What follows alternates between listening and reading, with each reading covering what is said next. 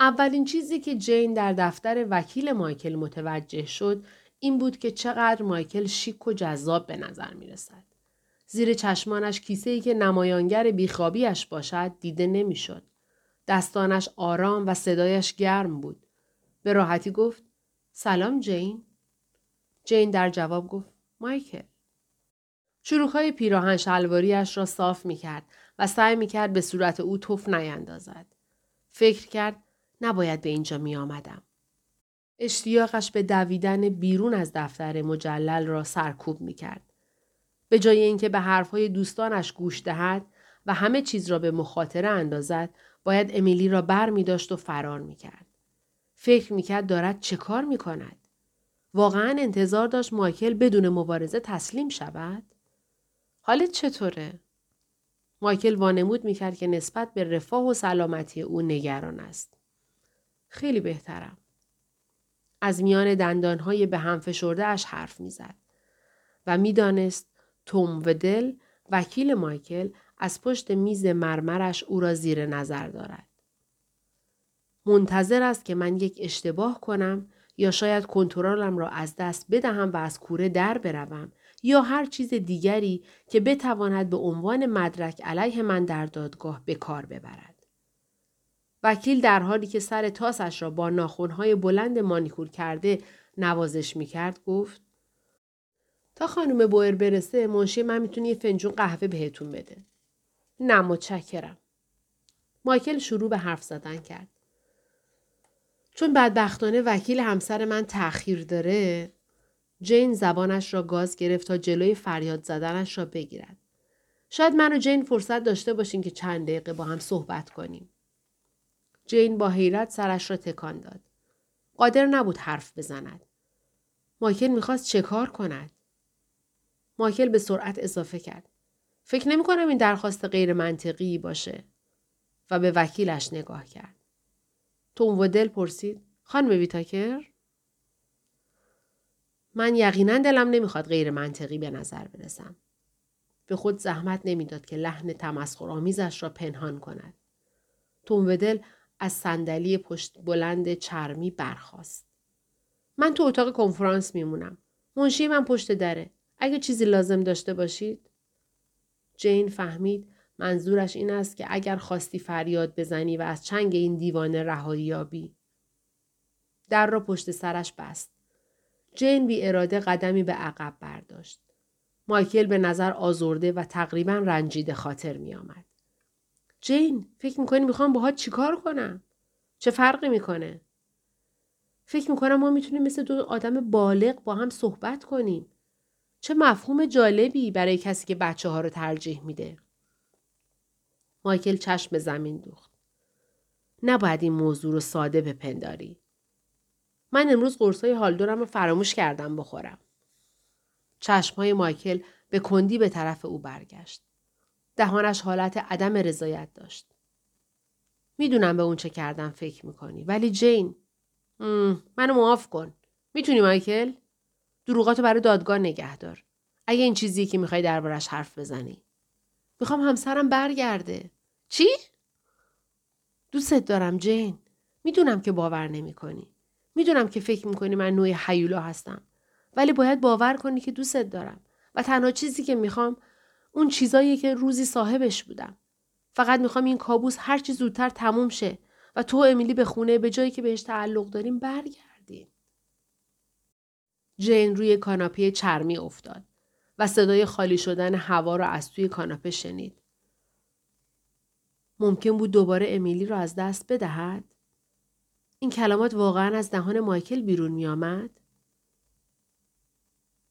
مایکل دستش را در جیبش برد و جعبه جواهری را که جین با همان سرویس پستی پس فرستاده بود بیرون آورد.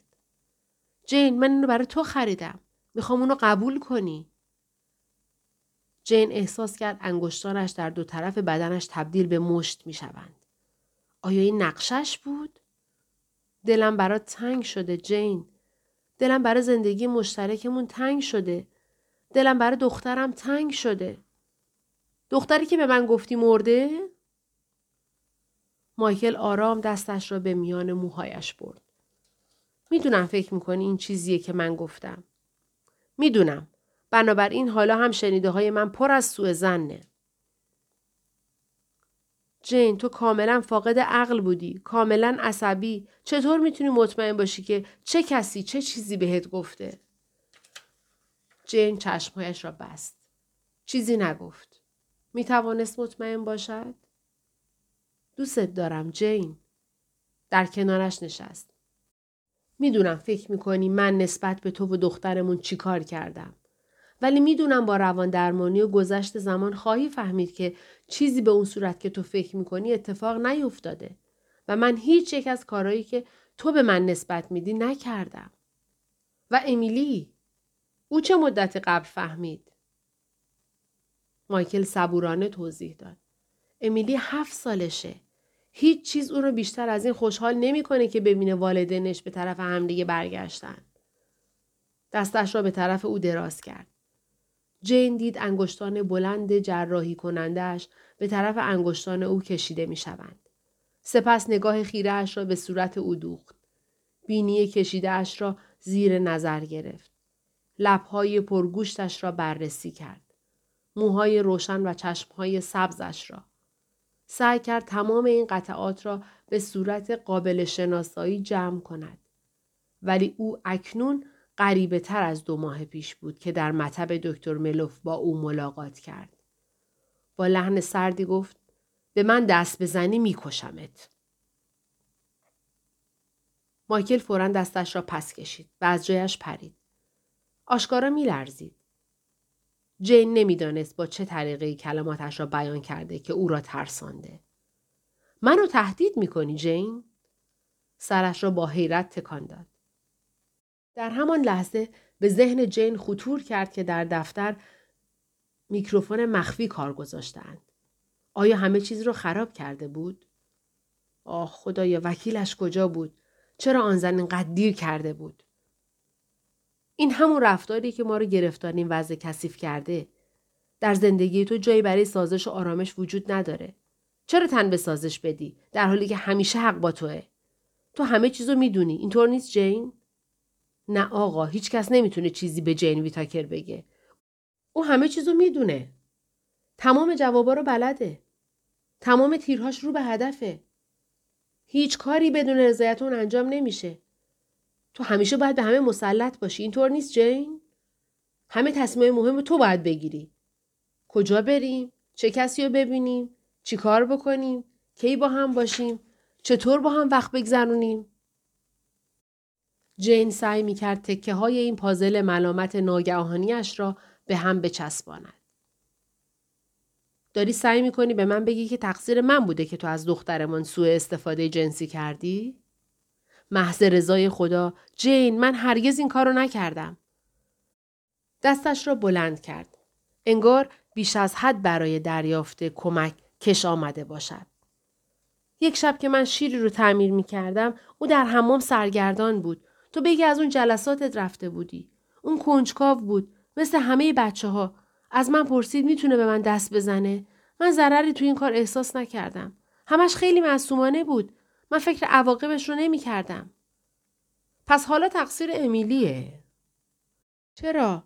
تو کسی رو برای سرزنش کردن پیشنهاد می‌کنی؟ چرا تو مستقیما به جهنم نمیری؟ جین صدایش رو بلندتر از حد انتظارش یافت. ضربه ای به در خورد. زنی پرسید همه چیز رو به راهه؟ مایکل به طرف در رفت. آن را باز کرد. نگرانی در چهرهش موج می‌زد. به منشی که نگران به نظر می رسید گفت حالا می‌تونید از آقای وودل بخواید به اتاق برگردن. ناامیدی از هر کلمهش هویدا بود. ظاهرا ما خودمون نمی‌تونیم روی چیزی توافق داشته باشیم. جین گفت مایکل خوش رفتار. از اینکه فریبش را خورده بود تعجب می‌کرد. مایکل به او نگاه کرد. انکار نمی‌داند که چه منظوری دارد و جین نگران بود که آیا در دادگاه شانسی دارد یا نه. توم ودل اظهار کرد ببینید کی اینجا نشسته. وکیل جین را به اتاق راهنمایی کرد و به همه تعارف کرد که بنشینند. وکیل جین رنبوئر اهل فلوریدا بود. بعد از توقفی کوتاه در نیویورک به بستون آمده بود. زنی جذاب که ظاهر لطیفش سختی درونش را نشان نمی‌داد. وقتی نشست به علامت اطمینان آهسته سرش را به طرف جین تکان داد. معلوم بود که تحت تأثیر فضای مجلل دفتر قرار نگرفته. متاسفم که دیر کردم. بیش از حدی که انتظار داشتم در دادستانی منطقه کارم طول کشید. پس از تمام شدن مراسم معرفی مایکل گفت فکر می‌کنم بهتر مستقیما سر اصل موضوع بریم. رنبوئر گفت ما برای هر پیشنهاد معقولانه ای آماده ایم. تومودل گرویش را صاف کرد. موکل من هیچ میلی به جنگی تلخ و طولانی در دادگاه نداره. به علاوه به عنوان پدری دلسوز دلش نمی‌خواد در این موقعیت وخیمی که در زندگی مادر طفل به وجود اومده دخترش رو از مادر جدا کنه. اون احساس می‌کنه که قبلا به اندازه کافی به طفل آسیب رسیده و مایل نیست که رنج و عذابش رو اضافه کنه. بنابراین اون مایله که سرپرستی کودک رو به خانم ویتاکر واگذار کنه. چشمان جین به مایکل دوخته شد. آیا آنچه که از زبان وکیلش میشنید حقیقت داشت؟ می‌خواست آنها را از جنجال دادگاه معاف کند؟ رنبوئر پرسید و در عوض؟ در عوض موکل شما تمام اتهامات در مورد سوء استفاده جنسی علیه موکل من رو پس می‌گیره. موکل من سرپرستی رو انحصارا به دست میاره؟ دکتر ویتاکر بی قید و شرط حق دیدن طفل رو می‌خواد. جین حرفشان را قطع کرد. حق دیدن بی قید و شرط یعنی چی؟ به جلو خم شده و خوشحالی اولیش از بین رفته بود. موکل من می‌خواد یک هفته در میون پایان هفته ها و هر چهارشنبه شب دخترش رو ببینه. همینطور یک ماه در هر تابستان و یک هفته در تعطیلات عید و عید پاک. بقیه تعطیلات به تصاوی بین والدین تقسیم میشه. جین با عصبانیت گفت هرگز من هرگز اجازه ملاقات با امیلی رو بدون حضور سرپرست نمیدم. تو واقعا انتظار داری من دخترم رو فقط چند ساعت در هفته و همراه مددکار اجتماعی که هر حرکت منو تحت نظر گرفته ببینم؟ این حداقل انتظار منه. خواهیم دید. تو می‌خوای قمار کنی؟ چون اگه پیشنهاد منو نپذیری و فکر می‌کنم وکیلت به تو خواهد گفت که پیشنهاد خوبیه من سر همه چیز با تو مبارزه خواهم کرد. الان با تو سر صلح دارم. مگه شانس بیاری که دیگه دخترتو ببینی؟ مکس کرد و اجازه داد که کلمات سنگینش چون آواری بر سر آنها بریزد. جین به رنبوئر نگاه کرد. ولی زن مستقیما به مایکل زل زده بود. تو واقعا فکر می‌کنی بتونی اتهامات گذشته رو ثابت کنی؟ از جایش برخواسته و در اتاق قدم می‌زد. فکر می‌کنی که دادستانی منطقه مدارک موجود درباره فراموشی عصبی تو رو نادیده می‌گیره و حرفاتو علیه من قبول می‌کنه و هر اتهامی مطرح میشه و من تبرئه نخواهم شد و گذشته از همه این چیزها وقتی در دادگاه سرپرستی حاضر شیم فکر می‌کنی یک قاضی حرف یک زن رو که علاوه بر فراموش کردن خودش تاریخچه ای که از برخوردهای وحشیانه که شامل مجروح کردن شوهرش حمله به غریبه ها میشه قبول می‌کنه؟ آیا به نظرت منطقیه؟ مکس کرد. گرچه معلوم بود حرفش تمام شده. و راجب امیلی چی؟ امیلی؟ بله امیلی. نمی‌فهمی چه صدمه به او می‌زنی که در دادگاه علیه پدر خودش شهادت بده؟ جین از جایش پرید. صندلیاش روی پایه ها نوسان پیدا کرد و وکیلش بدون موفقیت سعی کرد آن را بی حرکت کند. من چه صدمه ای به او می‌زنم؟ جین اگه به من اهمیت نمیدی اگه برات مهم نیست که این اتهامات با زندگی من چه می‌کنه حداقل نمی‌تونی به فکر دخترمون باشی حروم زاده وکیلش هشدار داد جین جین از لای دندانهایش گفت چه جرأتی داری؟ مشتش را روی میز مرمری کوبید و دید که تون و دل خودش را عقب کشید. با چه جرأتی سعی داری همه چیزو وارونه جلوه بدی؟ کوبیدن روی میز؟ جین این شروع خوبیه. دستور کار بعدی چیه؟ جین؟ رنبوئر هشدار داد. کنترل از دست نده. تومودل از جایش بلند شد و پیشنهاد کرد شاید بتونیم جلسه دیگه ای تشکیل بدیم تا شما وقت کافی برای بررسی پیشنهادات ما داشته باشین. جین گفت فقط یک لحظه به من فرصت بدین که این موضوع رو یکسره کنم. فقط می‌خوام مطمئن باشم که همه چیز رو خوب فهمیدم. شروع به قدم زدن کرد و مایکل فورا خودش را از سر راهش کنار کشید. تو از برخورد قانونی اجتناب می‌کنی و سر و کارت با یک دادگاه نامطبوع نمیافته. می‌تونی کارت رو در بیمارستان و احترام و شهرت بینظیرت رو حفظ کنی. در عوض من سرپرستی کامل امیلی رو خواهم داشت. من روزها از او مواظبت می‌کنم و تو چهارشنبه شبها و همه آخر هفته ها او رو آزار خواهی داد. جین محض رضای خدا مایکل موهایش را از روی پیشانیش کنار زد. لازم به ذکر نیست. یک هفته در عید و عید پاک و یک ماه تمام در تابستان. تومودل در حالی که کاغذهایش را جمع می کرد گفت فکر نمی کنم این جلسه ما به جایی برسه. جین جلوی شوهرش ایستاد. واقعا انتظار داری من اینا رو قبول کنم؟ آیا می‌خواست به او حمله کند؟ خدا می‌دانست که هیچ چیز بیشتر از آن مایه خوشنودیش نمی‌شد. مایکل سرش را آهسته بلند کرد. به او، به شهامت و تعنه هایش نگاه کرد. من احمقانه فکر می کردم که سازش می‌تونه برای همه ما بهترین راه باشه. جین سعی کرد دستهایش را کنارش نگه دارد. انگشتانش را از چنگ انداختن به چشمای شوهرش باز دارد و ناگهان امیلی را در باستاب آن چشمها دید و متوجه شد که بهترین فرصت برای پیروزی بهترین انتقام آرام ماندن است. فکر کرد چقدر در این لحظه احساس قدرت می کنم. امید و انتقام در یک حرکت. گفت اوه این از نظر تو بهترین راه حله. درسته؟ شاید حتی برای من. به صندلیاش برگشت. ولی نه برای امیلی. به وکیلش نگاه کرد که دستش را دراز کرده و دستش را گرفته بود. از اون گذشته. الان دیگه برای رسیدن به توافق دیره. مایکل با تمسخر خندید. این دیگه چه معنی داره؟ جین اجازه داد وکیلش به جایش صحبت کند.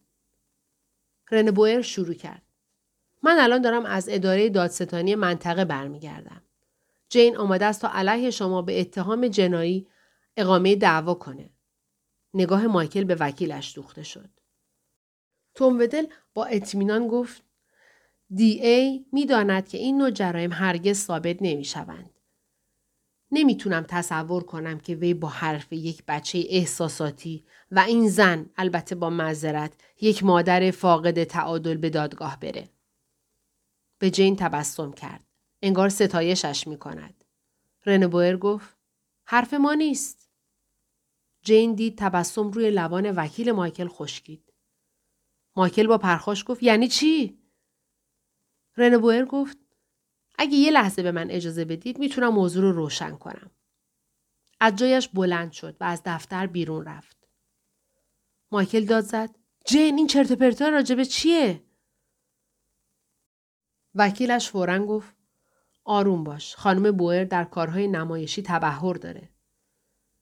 کمتر از یک دقیقه بعد خانم بوئر برگشت. البته همراه با پاولا مارینلی. مایکل فریاد زد. پاولا خدا رو شکر تمام هفته سعی کردم باید تماس بگیرم. از جایش پرید و دست او را گرفت و او را به طرف میز وکیلش برد. توم این پاولا مارینلیه کدبانوی من همون که در مراقبت از جین کمکم می‌کرد. او بهتر از هر کسی دیگه ای می‌دونه جین در چه حالی بود. بویر حرفش را قطع کرد. شاید آنچه خانم مارینلی می‌خوان بگم براتون جالب باشه. به پاولا اشاره کرد تا شروع کند. پاولا آهسته پرسید دکتر ویتاکر چطور تونستی این کارو بکنی؟ صدایش بی حالت بود. من به شما اعتماد داشتم. نه، فکر می‌کردم شما حتی می‌تونید روی آب راه برید. چطور تونستین با این کار به من خیانت بکنید؟ چطور تونستین دختر کوچیکم رو آزار بدین؟ رنگ مایکل سفید بعد خاکستری شد. آزار بدم؟ خدای من من زندگیشو نجات دادم. بله این کارو کردین. و برای اون من همیشه ممنون تو خواهم بود. توم و دل گفت فکر کنم باید اون چیزی که به دادستانی منطقه گفتین به ما هم بگید. در چشمانش بازتابی از وخامت اوضاع بود. پاولا شروع به صحبت کرد. مستقیما به وکیل مایکل نگاه می کرد. وقتی دخترکم کریستیان شروع به دیدن کابوس های شبانه کرد فکر کردم همه بچه ها همینطورند. خیلی به اونها توجه نکردم.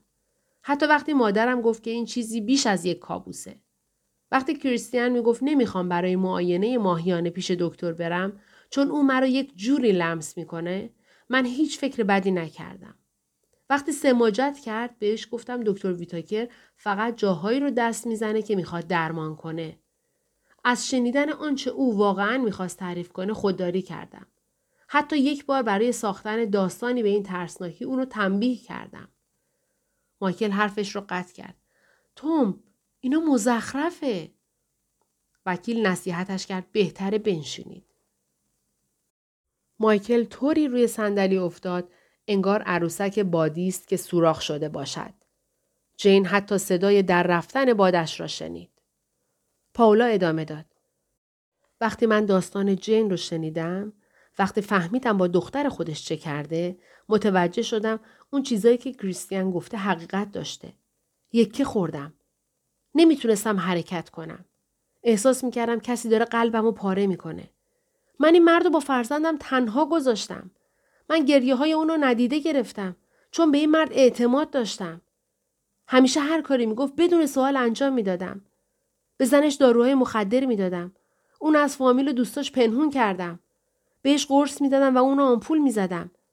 بعضی اوقات حتی به دستور اون ساعت رو جلو می بردم. من رنج جین رو می دیدم اما کمکش نمی کردم. چون حرف دکتر رو که می گفت این به نفعشه باور می کردم. حالا می دونم که اون یک دروغگوه. می دونم دخترش رو و دختر منو آزار جنسی داده و حاضرم در هر دادگاهی شهادت بدم. این چیزی بود که به دادستان گفتم. چند لحظه سکوت مطلق بود. انگار کسی حتی نفس هم نمی‌کشید. بوئر اولین نفری بود که سکوت را شکست. فکر می‌کنم باید این آقایون رو برای مشورت تنها بذاریم. و سر پا ایستاد. چرا مدتی به اونا فرصت ندیم که کارا رو رو برا کنن؟ مستقیما به وکیل مایکل چشم دوخت. به من زنگ می‌زنین؟ توم ودل بدون حرف سرش را تکان داد. وقتی رن بوئر جین و پاولا را به طرف در راهنمایی می کرد، مایکل سرش را بین دستانش پنهان کرده بود. هیچ کدام حرفی نزدند تا به خیابان رسیدند. جین به پاولا گفت چطور می‌تونم ازت تشکر کنم؟ شوخی می‌کنی؟ این منم که به شما مدیونم. جین دستانش را دراز کرد و پاولا را در آغوش گرفت. مواظب دختر کوچولوتون باشین. شما هم همینطور. بعد با عجله به طرف پایین خیابان حرکت کرد. جین آنقدر نگاهش کرد تا سر پیش از نظر دور شد. بعد از بوئر پرسید حالا چی؟ خب اتهامات جنایی از اختیار ما خارجه. و امیلی؟ فکر نمی کنم در این باره مشکلی باشه. بوئر به ساعتش نگاه کرد. یه کمی برای نهار زوده اما من گرسنم. تو چطور؟ جین احساس کرد لبخندی صورتش را پوشاند. گفت شک نکن. سرش را به عقب انداخت و با صدای بلند خندید. بیا بیا من دارم از گرسنگی هلاک میشم. پایان